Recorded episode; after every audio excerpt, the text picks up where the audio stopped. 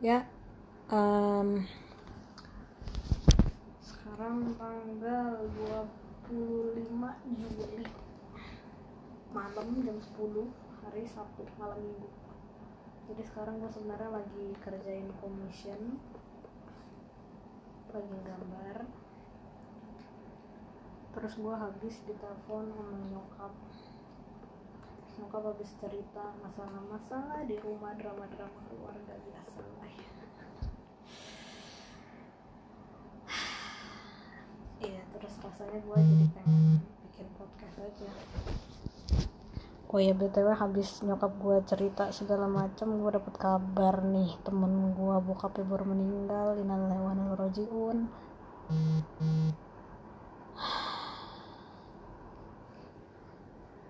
ya jadi gue anak yatim ya. Gue anak yatim baru sekitar 2 tahun. Bokap gue baru meninggal sekitar 2 tahun yang lalu.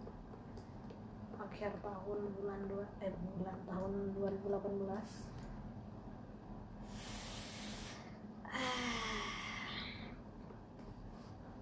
susah ya. Rasanya nangis lagi kalau ada orang tua temannya meninggal atau siapa pun orang tuanya meninggal tuh kalau gue denger kayak gitu tuh gue pengen nangis langsung.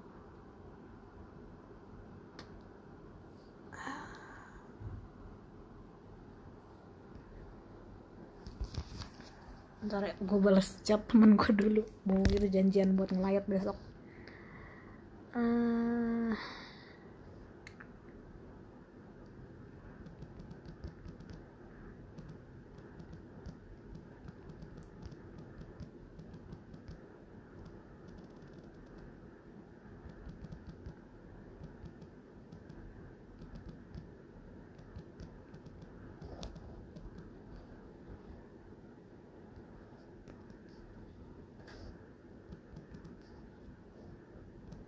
lama ya sorry ya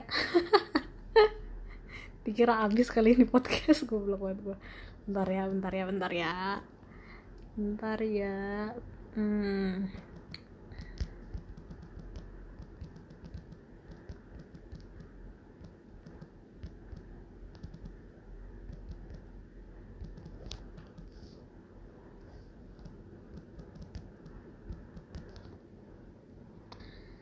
Oke, San.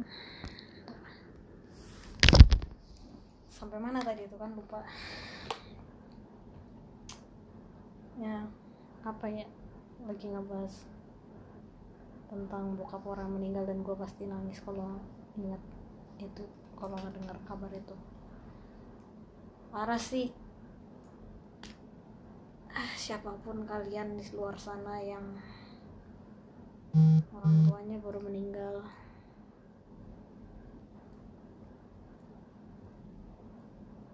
berat sih pasti berat ya.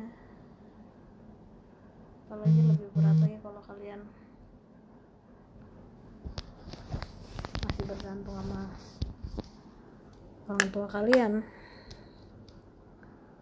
dalam hal ekonomi. Walaupun gak berkan gak bergantung pun berat juga sih. Cuma nggak sedobel dobel beratnya masih bergantung. Karena selain lo dapat uh, serangan serangan emosional yang luar biasa berat. Lo juga dapat serangan pusing mikirin kehidupan ekonomi lo ke depannya gimana? Which is double double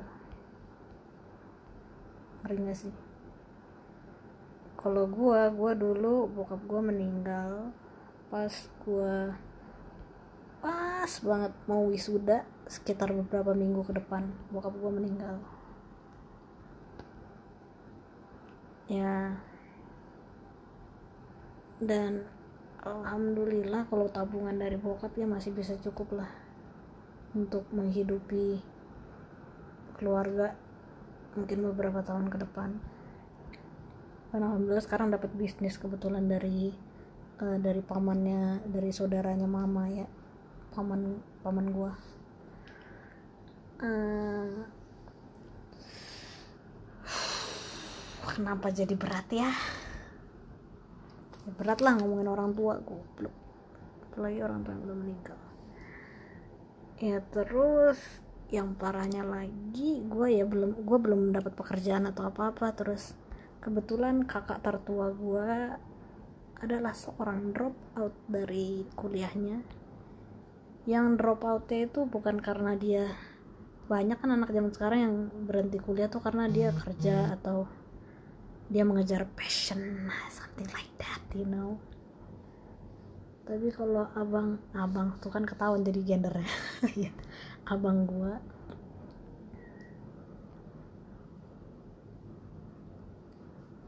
Tunggu gua balas chat lagi. Eh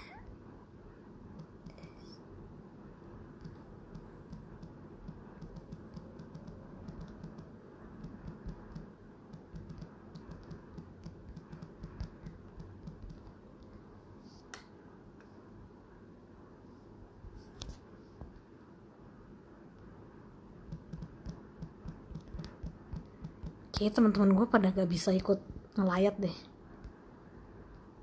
Pada sibuk ya ya hidup ya. Berat sih. Gue pengen nangis nih sumpah. Ah sesak banget dadanya. Pengen nangis ya Allah. Ini kira-kira ada yang ngedenger kayak di luar pintu kosan gue gue ngekos di sendiri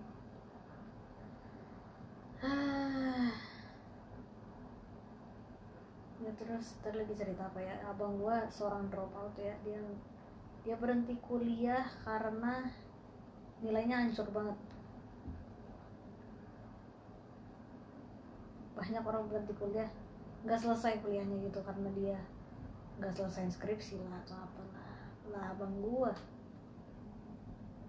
karena menyerah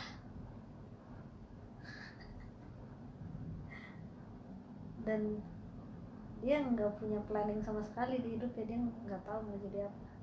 Jadi sebelum bokap gue meninggal tuh abang gue udah berhenti kuliah sekitar beberapa bulan kali ya di rumah orang bokap gue kerjaan dia adalah di kamar benar-benar jadi kayak shut in gitu. Di depan komputer dia main game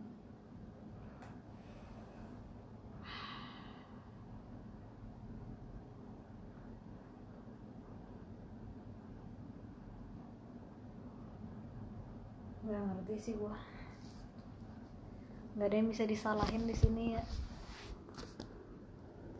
Tapi terkesannya kalau gue ngomong gak ada yang bisa disalahin tuh. Terkesan gue tuh punya seseorang untuk disalahkan. Ya enggak sih? Orang yang ngomong gak ada yang bisa disalahin sih di sini. Itu terkesan sebenarnya di dalam. Lo buka hatinya dia sudah menyimpan satu orang yang sudah dia tuduh melakukan kesalahan tersebut. Tapi dia merasa nggak enakan kali ya. Entah antara nggak enakan atau ya cara berpikirnya adalah dia dia nggak bisa nyalain orang. Hal ini nggak bisa disalahkan ke orang tersebut walaupun sebenarnya itu adalah salah dia. Ya parah banget itu kenapa gue ketawa di hal seperti itu ya? Tapi ya gitu deh. Gue banyak gue berapa kali ngelan apa di situ sesak banget. Ah gila sih.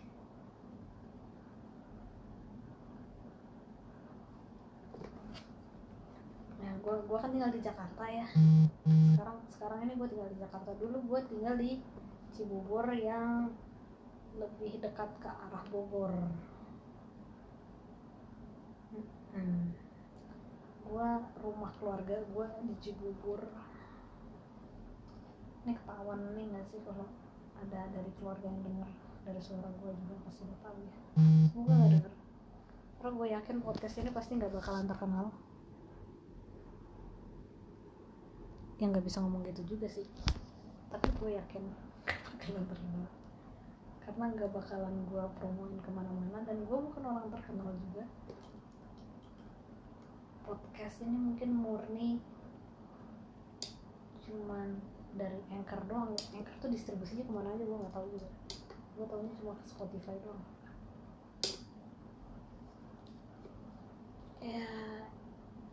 Berharap nggak ada yang ngedengerin sih karena sebenarnya podcast ini bertujuan cuma buat curhatan hati gue tapi kenapa gue bikin podcast? Kan otomatis pasti ada yang denger ya. Itu berarti gue sebenarnya kepengen ada orang yang denger. Ribet banget sih cewek dasar ya, podcast ini sebenarnya awalnya buat iseng-iseng buat main-main aja sih. Ya. tapi ya sekalian buat gue curhat juga kali ya kan ke mana-mana gue ngomongin. Jadi podcast ini bener-bener gak ada skripnya atau apa-apa ya. Gue cuma ngomong doang. Hmm, kayak orang udah jelasin. Siapa pun di seberang sana yang mungkin nyasar ya ke podcast ini.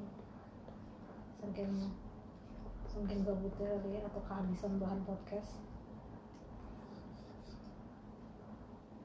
ya gue jadi mau mau lanjutin curhatan gue bahwa gue ini sekarang terdampar di Jakarta sendiri yang dulunya padahal keluarga gue ngumpul di Cibubur. Ngumpul di Cibubur tapi berhubung bokap gue meninggal dan rumahnya ya rumahnya lumayan besar ya jadi eh, nyokap gue takut biayanya kehidupan di situ terlalu mahal takut tabungan habis jadi rumahnya dikontrakin. Dan kami sekeluarga pindah ke Subang. Kalau ada yang tahu Subang itu dekat dekatnya Indramayu kan dekat Indramayu arah mau ke Bandung gitu. Gue juga baru tahu Subang sih. Jadi kami tinggal di sana karena kebetulan paman dari gua dari sisi nyokap itu ada bisnis di sana. Tadi kayak gue udah ngomong gitu ya. Jadi ada bisnis di sana Eh, dengan nyokap gua bayar sekian ratus juta untuk memulai dengan kelengkapan segala macam bahannya. Dan abang gua akhirnya bisa menjalankan bisnis tersebut. Tapi tetap tidak ada perubahan dalam kehidupannya selain bisnis tersebut yang dia jalankan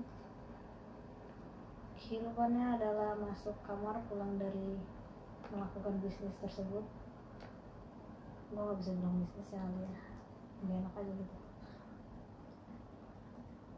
Yang mendistribusikan sesuatu gitulah bisnisnya. Nggak nggak nggak ilegal kok nggak ilegal. Tenang aja guys. Takutnya ntar gue dikira bisnisnya distribusi narkoba gitu ya. Makanya gue gak mau sebutin. Nah, sesuatu yang legal kok cuman gak enak aja disebutin. Gak enak gak tau ya pokoknya gak enak aja. Pilihan pilihan privasi gue anjir nih gue sambil gambar gak jalan-jalan nih gambarnya. Eh, jadi dia bisnis pulang dari kerjaannya itu langsung masuk kamar main game mengunci diri dengan berat badannya yang sangat berat dia abang gue super gendut. Dia berat sampai 100 berapa kilo gitu. Dan nyokap gue seperti biasa seperti biasa. Dia pas awal bokap gue meninggal dia stres tapi stresnya itu masih bisa terkontrol ya. Nggak mungkin banyak kan ibu-ibu di luar sana yang benar-benar bergantung hidup pada suaminya. Sekali suaminya meninggal mereka udah kosong aja udah pikirannya. Anak-anaknya udah kayak terlantar. Tapi nyokap gue enggak sih nyokap gue masih masih kuat lah. Dia berusaha nyari bisnis ini walaupun enggak walaupun maksudnya eh, nyokap gue ya masih bisa berpikir lah masih hidup lah. Hmm, banyak tuh ibu-ibu tuh udah kayak kayak orang gak hidup gitu. Benar-benar stres. Oh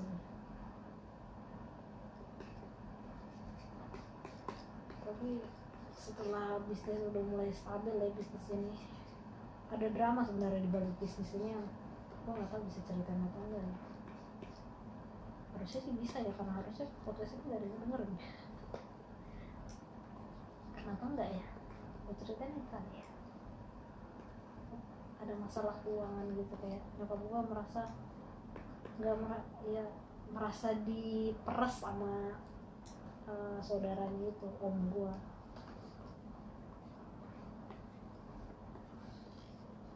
karena nyokap gue udah ngasih duit untuk memulai bisnis ini kan benar-benar murni duit dari nyokap gue gitu. Tapi paman gue ini merasa dia sudah menolong nyokap gue menolong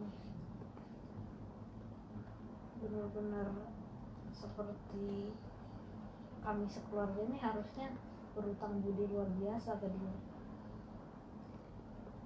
padahal om gue ini dulunya selalu dibantu sama bokap gue dan nyokap gue jadi dia dulu tuh pernah masuk penjara terus dibebasin sama bokap gue dan biayanya tuh luar biasa. Dia tuh utang sampai sekitar tujuh tahun gitu tanpa bokap gua maksa-maksa untuk bayar padahal dia udah mulai banyak duit. Ya drama seperti itu. Intinya drama itu selalu tentang keuangan mungkin drama keluarga. Ada nggak sih drama keluarga yang tidak terkait tentang keuangan? Mungkin drama perselingkuhan dari itu tidak terkait tentang dengan paling itu ya kalau nggak tentang uang tentang si suami istri itu ya kalau drama keluarganya tentang persaudaraan pasti tentang keuangan sih. Ada drama kayak di saudara itu. Berebut berebut harta kali ya itulah. Pokoknya masalahnya kayak gitu terus abang gue itu udah kayak mayat hidup ya jadi baru aja tadi di telepon tuh gue nanya ke abang gue pokoknya ada drama sesuatu ya drama dengan om gue itu yang kemungkinan ada yang menciptakan kemu akan adanya kemungkinan untuk bisnis keluarga gue ini yang abang gue lagi jalankan itu bakalan dijual sama dia. Jadi kita bakalan gak ada pemasukan keluarga gue kita kami keluarga kami. Hmm, dan gue nanya ke abang gue kalau misalnya uh, bisnis ini dijual terus kita nggak ada pemasukan Stabang, eh Stabang tuh kan ketahuan gue gue manggil abang gue Stabang karena kita orang Aceh aslinya uh, jadi udah ya langsung aja gue Stabang mau mau ngapain? Terus dia bilang nggak tahu. Terus abang nggak tahu mau ngapain. Terus abang ngikutin mama aja. Karena kenapa dia ngomong kayak gitu? Karena dulu dia sempat ngobrol sama bokap gua kalau eh, apa namanya? Kalau dia janji kalau bokap gua meninggal ah, ah, bukan dia yang janji si bokap gua yang minta. Agar abang abang gua tuh nggak boleh ninggalin nyokap gua.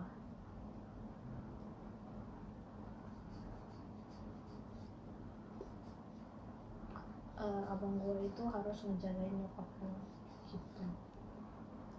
Dengan alasan tersebut abang gue mohon maaf nih gue merasa dia jadi kayak parasit gitu well kalau dia nggak kerjain bisnis ini dia parasit walaupun gue tahu harta warisan bokap gue tuh sebenarnya sebagian yang punya abang gue juga. Which is fine fine aja harusnya dia nggak parasit tapi kita keluar dari urusan agama ya bahwa warisan itu adalah sebagian harus dikasih ke saudara laki-laki yang paling banyak. Tapi common sense aja nggak sih? Abang gue tuh otomatis harusnya jadi kepala keluarga mengganti uh, bokap gue harusnya dia bertanggung jawab gak sih? Well itu juga bagian dari agama yang nggak bisa disangkut pautkan berarti. Ya apa ya hmm, mungkin lebih ke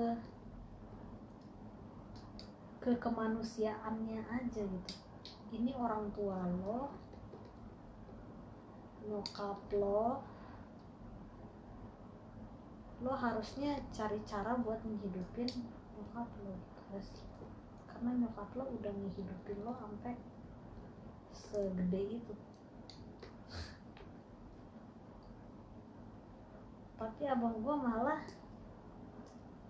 cuma dengan alasan harus nemenin jadi abang gua nggak mau ke mana-mana gitu. Dia nggak mau mencari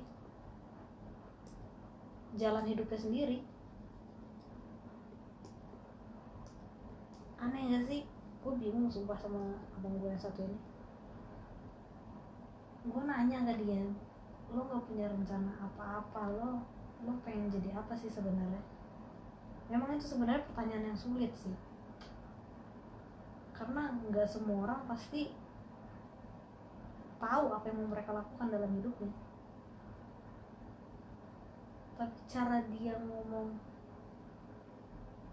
gue nggak tahu kalau misalnya bisnis ini dijual gue mau ngapain dia nggak tahu. Ah coba nggak tahu.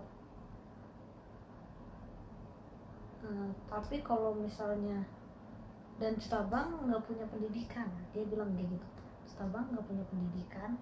Citabang nggak bisa kerja di tempat kantor-kantor yang gajinya gede. Citabang eh,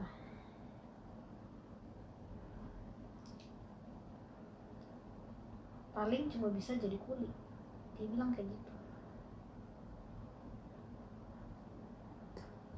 hal tersebut sebenarnya nggak relevan di zaman sekarang karena orang nggak berpendidikan bisa jadi apa aja. Zaman sekarang kalau mau usaha.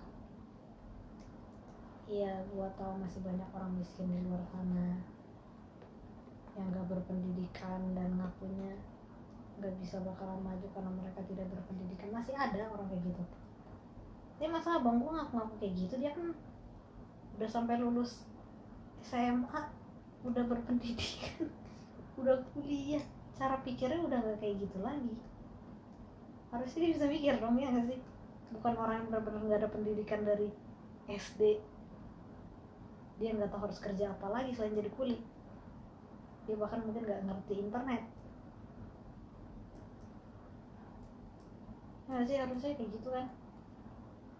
Harusnya dia bisa mikir dong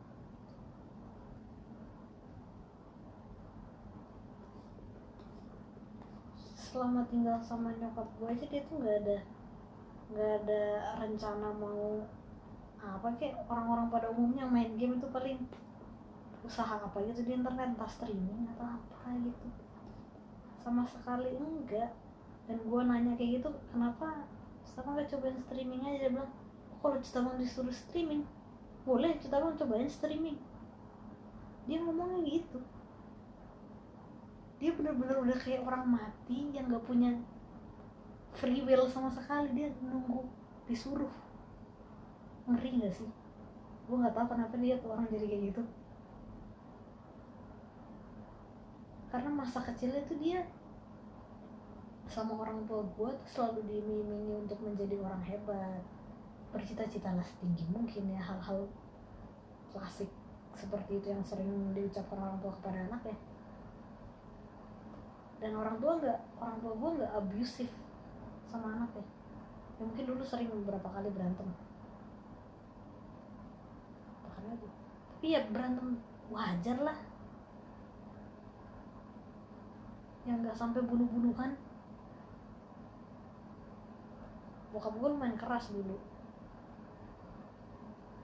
Tapi masa itu jadi alasan buat abang gue jadi kayak gini? Bang gue gak ngerti lagi sih gue nggak ngerti lagi dia bakalan ke mana de ke depannya gue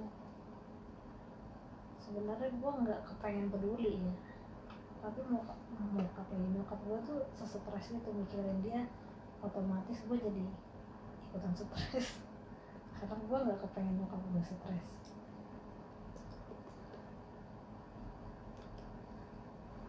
ya jadi salah satunya harapan adalah adik gue yang sekarang masih duduk di kelas 2 SMA dia pesantren. Dia juga hmm, belum ada rencana mau ke mana mau ke mana. Tapi dia ngakunya bilang pengen pengen bergelut di bidang IT ya pengen bikin aplikasi gitu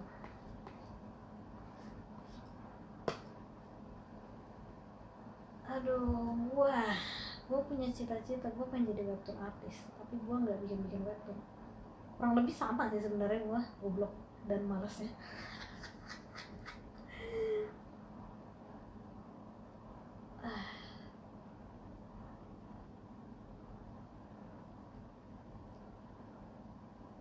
Tapi gue ada ada yang gue minta di doa gitu setiap habis sholat tuh ada yang gue minta doa gue gue minta agar gue secepatnya bikin webtoon gue publish di webtoon ID dan gue minta webtoon gue langsung diangkat menjadi webtoon official ID itu yang gue minta hampir setiap hari.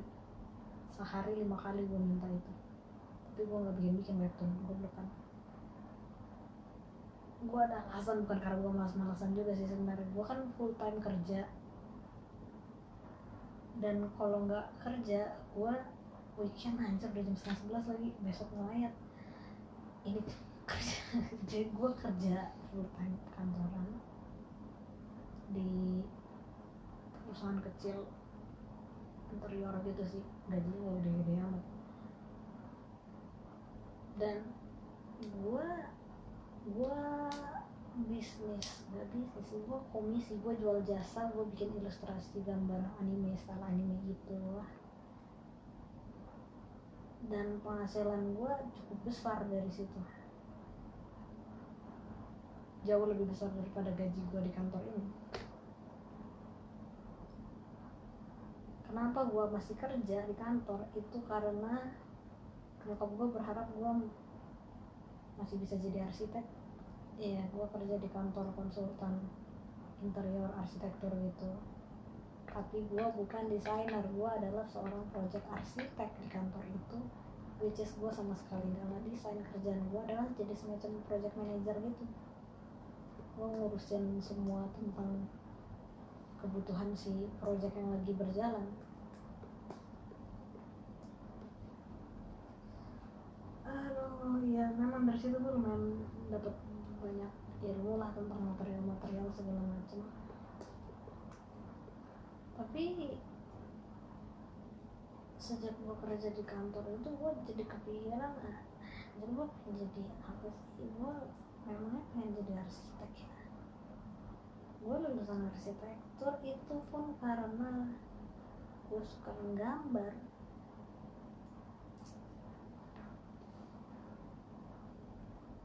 ya jadi kembali lagi harusnya gue mengejar gambar itu kenapa gue jadi arsitek? Ya kenapa gue ngambil jurusan arsitektur dah ya gue ngambil arsitektur ya karena orang tua gue bilang kamu kan suka gambar udah kamu ambil arsitektur aja. Dulu gue pengen di kafe sih pengen graphic designer grafis atau ya apa pun yang berhubungan seni lah tapi orang tua gue takut gue gak ada kerjaan di bidang itu dan zaman itu gue juga salah sendiri sih. Gue gak research jauh lebih banyak lagi tentang keinginan gue itu. Gue bisa kerja di mana aja.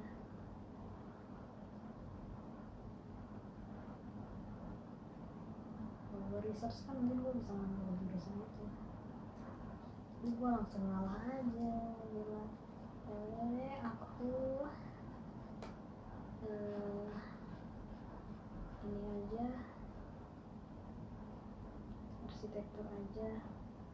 Mungkin kerjaannya lebih gampang ya, ya kenyataannya malah jadi arsitek zaman sekarang tuh cari kerja bangsa lah susah banget. Mana skillnya spesifik lagi. Gue kagak bisa apply di kantor-kantor gede. Apa gue aja yang goblok gak bisa nyari ya apa sih? Kerja paling ini jadi procurement. Ya, procurement tuh nggak banyak dicari gitu sih. Aduh.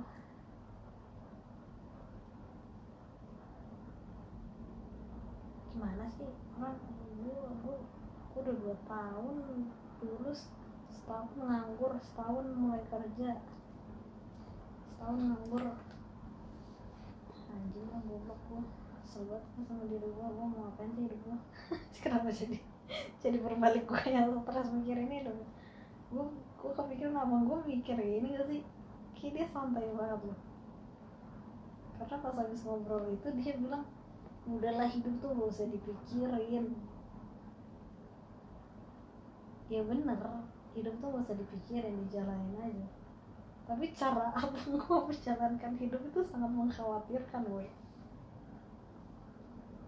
mengkhawatirkan gak sih? Khawat, gue sih khawatir ngeliatnya apa karena gue standar hidup gue ketinggian gitu. Aduh. Gue anak itu kayak udah gak bisa diajak ngobrol sampai tentang uh, kehidupan ya.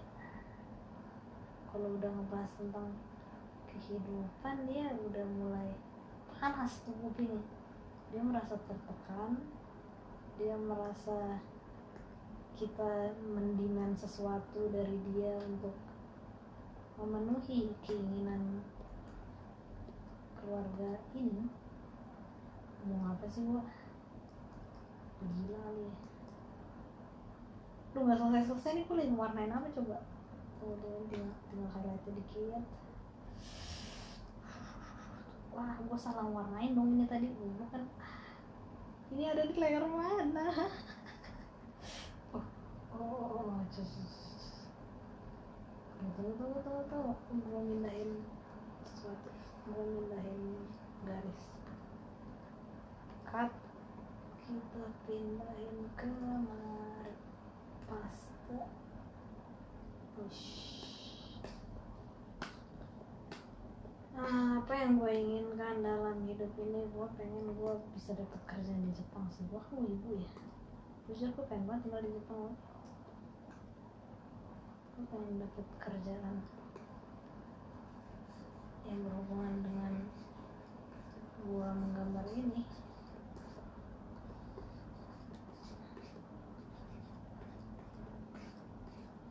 ah apa gue jadi VTuber aja ya? Ini sih sebenarnya memang udah berencana kan jadi VTuber. Oh.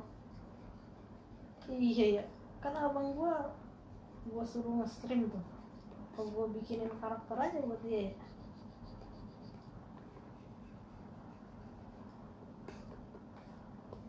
Gue bikinin karakter buat dia live 2D jadi VTuber ya sih?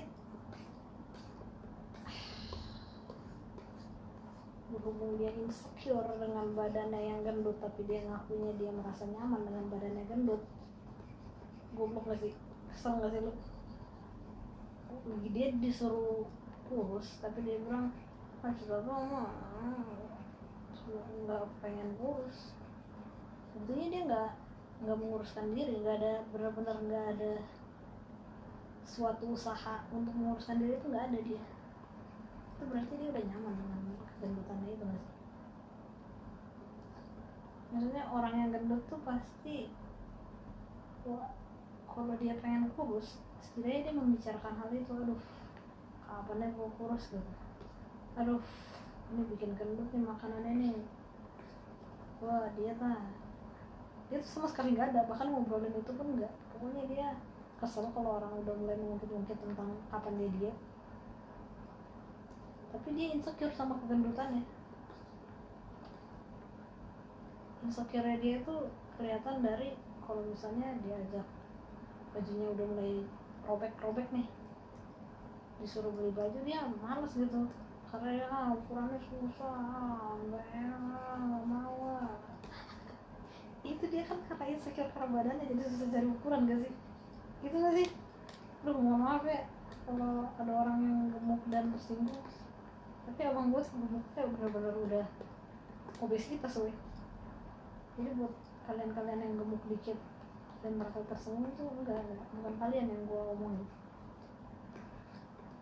Jadi kalau ada yang obesitas gitu yang obesitas pun pasti pengen kurus sih kamu nggak tahu sih sotoy banget gue gue sotoy banget gue benci gue sama diri gue kayak gue harus mulai buka itu ya sesi email gitu biar tahu aja beneran ada yang denger gak sih caranya gimana ya caranya gimana ya tunggu tunggu tunggu ah mate mate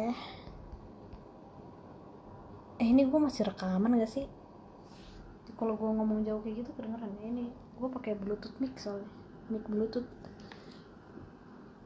Dari tadi gue ngomongin apa aja sih? Nggak ada konklusinya nih omongan sampah emang.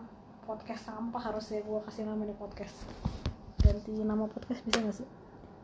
Coba cari di Spotify ya ada nggak yang namanya podcast sampah? Wait ya. Padahal rencana awal gue bikin podcast tuh cuma komen-komen di Line Today. Podcast sampah oh ada dong? Pasti ada sih. Namanya pasaran banget. Podcast sampah. One man sampah is another man's obrolan. Oke okay, nice. Kayaknya mereka ngobrol ya. Berarti ngegeng. Nggak sendirian. Gue pengen orang gue cuma tertarik sama itu sih podcast yang orang sendirian. Gue gue penasaran aduh PSBB perbincangan sampah. Apa sih nama yang original yang coba gue penasaran nih biar lega biar lega itu ada berapa orang yang ngambil nama itu? Nama podcast itu. Gue biar lega sering banget sih tipe Eko Song si all podcast podcast cerita sekitar. Ya namanya cuma dia doang dong yang biar lega. Eh, gimana sih cara kasih nama yang original? Bisa ganti gak sih namanya? Aduh gue bingung deh. Ini kenapa gak selesai selesai sih komisi gue ini orang nyariin gak sih yang bikin komisi? Kayak yang order komisi gue tuh guys. Tuh ya gue tuh bingung hidup nih mau ngapain? Kenapa harus bingung? Jalanin aja pasti kayak gitu orang bilang kan. Tapi gue gue pengen mati woi. Gue udah rasanya nggak pengen hidup gitu. Padahal gue punya cita-cita tapi gue nggak pengen hidup. Itu artinya gue gak sih? Gue males buat menggapai cita-cita dan goals gue cita-cita tuh apa sih? Sampah cita-cita.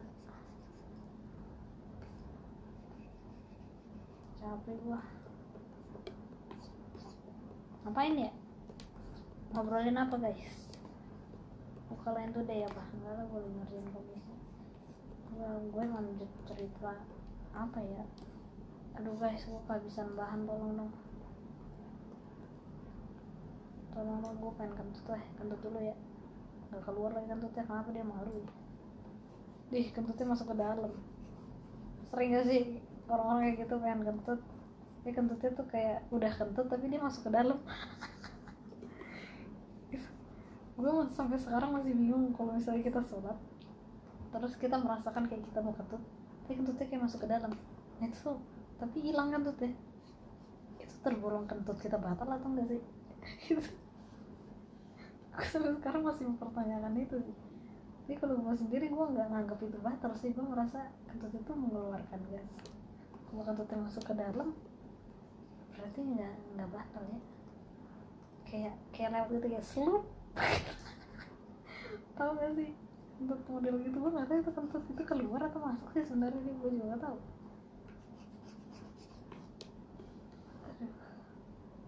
Gila malas banget tuh gue gimana lu guys? Tolong dong guys. Kirimin gue email gimana caranya agar kita tidak mau mati. Gue pengen mati guys. Kenapa gue pengen mati? Karena gue adalah seorang yang malas gue bukan depresi gue malas hidup kehidupan gue fine fine aja padahal. Mungkin karena apa ya kesepian kali gue ya. Ada kalau ada cowok yang ngedeketin gue gue tambah males hidup anjir. Pernah dulu pas kuliah ada cowok yang ngedeketin gue parah gue nggak seneng banget. Merasa terganggu hidup gue gue sempet naksir bentar gitu sama dia. Tapi gue mulai kepikiran kayak "Ah, anjir ganggu banget perasaan perasaan naksir ini bener-bener mengganggu pikiran gue kayak gue merasa hari-hari gue selalu mikirin besok gue mau ngerjain project apa nih? Gue mau gambar apa? Terus gue kepikiran mau bikin cerita apa. Pokoknya ya senang-senang lah hobi gue gitu lagi gue pikirin. Dan ini pas gue naksir orang gue jadi mikirin dia mulu gitu. Dia lagi ngapain ya dia udah makan lu anjing males banget gue mikir gitu gue mual sendiri.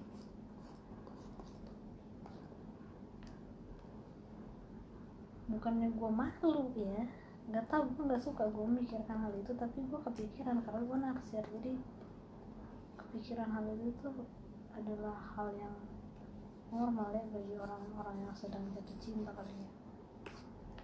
Itu jatuh cinta itu tergolong jatuh cinta atau apa sih jatuh cinta tuh sedang kali itu ya definisinya ya mungkin cinta yang gue rasakan itu baru sedang kali itu ya. Mungkin ada orang yang cintanya kayak wah lah definisinya udah dalam banget nggak ngerti gue aduh tunggu ini quiet aja di sini bayangannya dari mana nih um, tunggu kok gue ada notif discord ya? Siapa? Ah iya gua kan join bikin desain ya. Anjir nggak gua gua kerjaan lagi. Ih rame banget nih server. Lagi pada ngapain sih ngumpul? Gue join kali ya? Lagi bikin podcast terus tiba-tiba join ke discord that took freaking forever lagi pada ngapain sih. Bukan bukan yang kentut malah gue sendawa. Ada notif twitter ada seseorang bukan ini idol gue kasih sesuatu gue nyalain notifikasi tweet. Idol gue adalah Mafu Mafu bagi yang tidak tahu Mafu Mafu tuh orang yang sangat imut dan talented teh menurut gua. Dia musisi Jepang ya. Mau cari sendiri lah. Lagunya menurut gua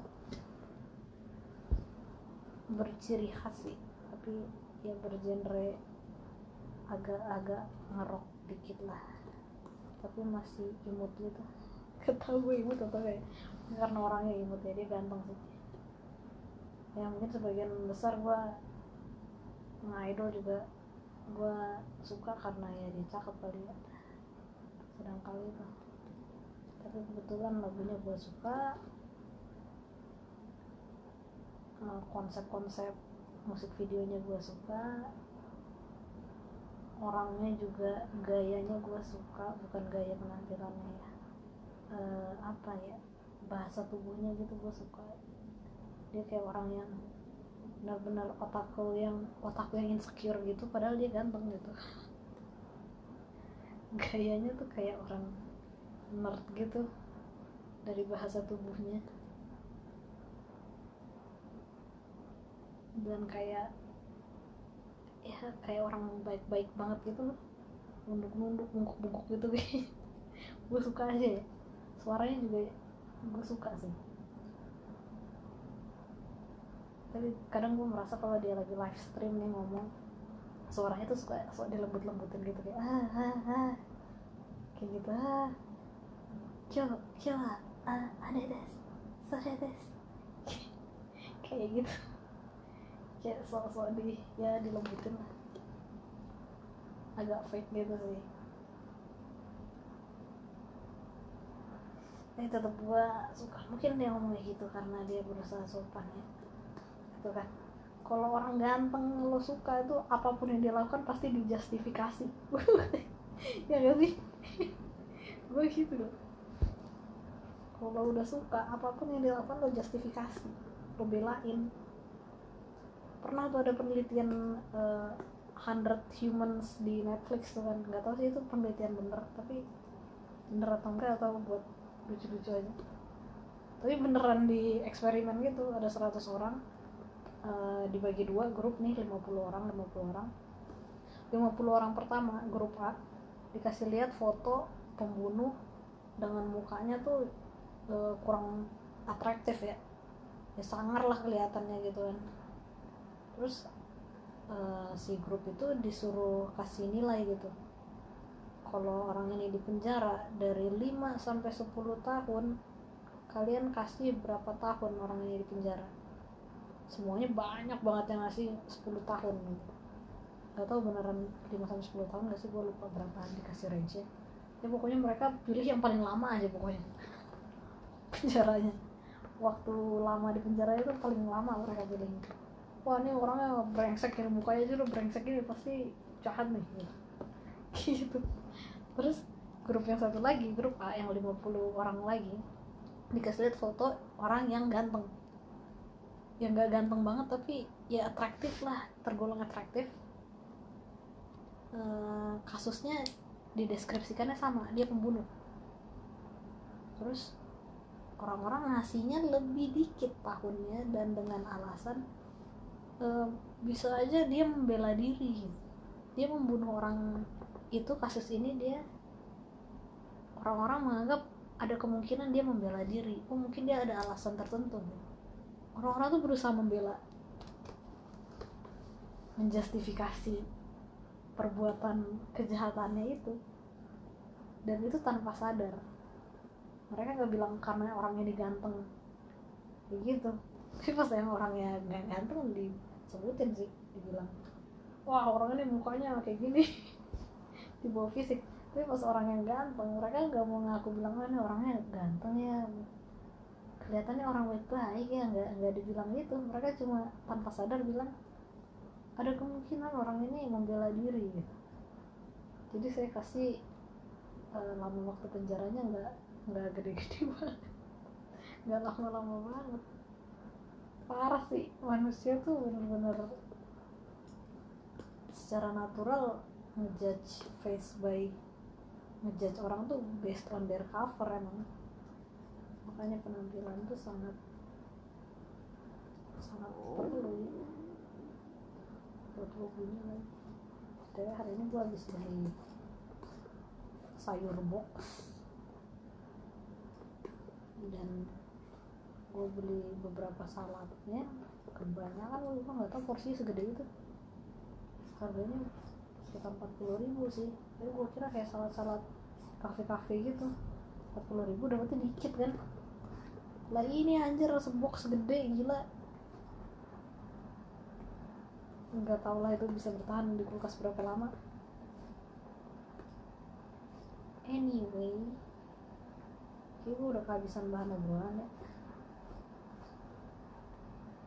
Ngalur ngidul aja gue gue tadi habis sedih padahal gue pengen cerita sambil nangis menangis gitu.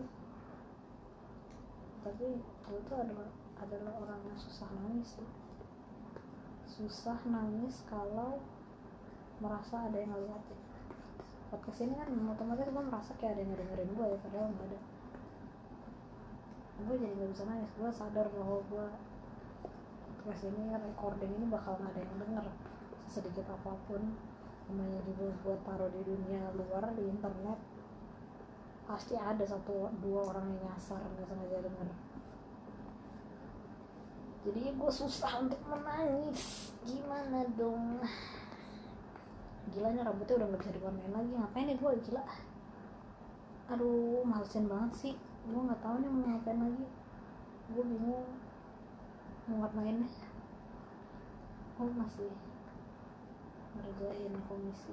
Ini padahal gue harusnya rencananya udah selesai nih komisi itu tadi pagi sekitar siang gitu at least. Nggak terjalani karena gue malah download itu apa namanya Apex Apex Legend gue dulu sempet main bentar pas awal keluar keluarnya si Apex ini. Baru sampai season 2 atau season 3 pokoknya sampai uh, karakter Oktan aja gue berhenti main karena pindah ke Subang. Dan kenapa ya gue main atau malah ya karena nyokap gue kali ya nyokap gue kesel ngeliat gue main game jadi nggak makan gue jadi gue gak enak akhirnya gue berhenti aja main game ya terus sekarang gue malah download lagi. Anak durhaka. Ya kan nggak apa-apa lah main game asalkan gue nggak bikin nyokap gue stres kan gue nggak kelihatan sama nyokap gue pokoknya pokoknya hidup gue nih hanya berusaha agar nyokap gue bisa bahagia aja sih sama gue bisa bahagia juga sih? Gue mencari kebahagiaan gue sendiri gila lu uh, apa ya? Ngomongin apa ya? Gue pengen udah sih kayak gue udah kehabisan bahan bicara ya. Aduh ini gue nggak bisa fokus kayak gue memang lebih enak sambil ngedengerin podcast sambil gambar daripada gue sendiri sambil ngomong sambil gambar. Gue biasanya selalu sambil ngedengerin podcast nih kalau gambar. Karena terutama gue dengan podcast kalau gue udah tinggal ngegarisin ngeline art gitu atau sambil ngewarnain. Kalau lagi ngeset gue nggak bisa karena ngesetnya tuh mikir ya membutuhkan otak untuk berpikir. Sedangkan kalau ngeline art gue nggak terlalu harus sambil mikir yang penting ngikutin aja. Kamu kan bisa dengar wah banyak banget podcast episodenya si biar lega atau podcast awal minggu tuh yang gue dengerin. Terus 30 Days of Lunch juga. Sehari gue ngabisin satu season tuh. 30 Days of Lunch wah gimana ini warnanya. Aduh podcast ya.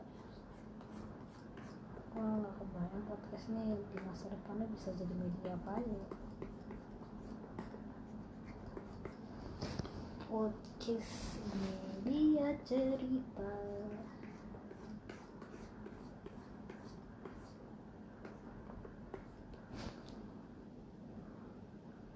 pernah nggak sih? Kepikiran kalian tuh buat orang-orang yang introvert ya banget nih. Kayak lo benar-benar bahagia kalau lagi sendiri. Tapi kadang lo bisa stres juga kalau lo kelamaan sendiri. Dan lo merasa kesal saat lo merasa stres lagi sendirian itu lo keselnya tuh kayak kesel anjir kenapa gue stres sih pas lagi sendirian? Kan gue seneng harusnya. Dan lo terpaksa harus ngobrol sama orang untuk menghindari kesetresan lo itu. Lo butuh sosialisasi sama orang. Dan gue nggak suka sih itu. Tapi terpaksa harus gue lakukan karena kalau enggak gue bisa gila kali ya. Pernah tuh gue merasa stres banget terus gue gue pengen mati tuh udah bener-bener kayak anjing udah gue mati aja lah. Udah bener stres gue udah agak sesek nafasnya. Gue langsung cepet-cepet ambil HP gue chat temen SMA gue temen SMA gue yang udah lama banget nggak gue ajak ngobrol. Langsung gue tanya ya apa kabar? Langsung ke distract dah tuh udah gue jadi nggak terlalu stres lagi. Segampang itu. Ngilangin kegelisahan pengen mati gue itu. Alhamdulillah ya berarti gue nggak sestres itu. Nggak sestres orang-orang. Yang luar biasa berat tingkat depresinya. Ah udah mau habis ya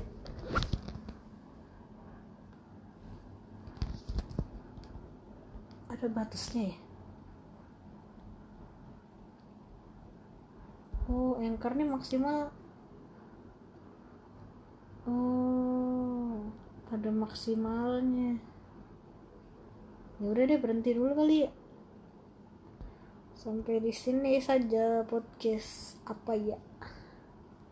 Apa ya apanya apanya yang benar-benar nggak ada konklusi nggak ada makna hari ini cuma ngomong-ngomong ngawang doang. Yang gue bahkan gak tahu gue udah ngomongin apa aja. Oke okay, bye. Thank you